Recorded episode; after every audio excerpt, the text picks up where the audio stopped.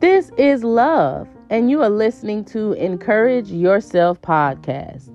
I understand that life can be challenging and we are faced with so many obstacles as a parent, as an entrepreneur, and oftentimes we have so many hats that we have to fill.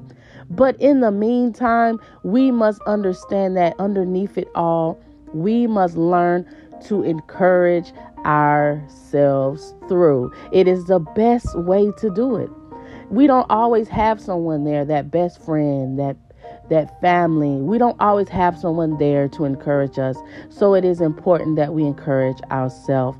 Feel free to share, like, and comment on any of my podcasts.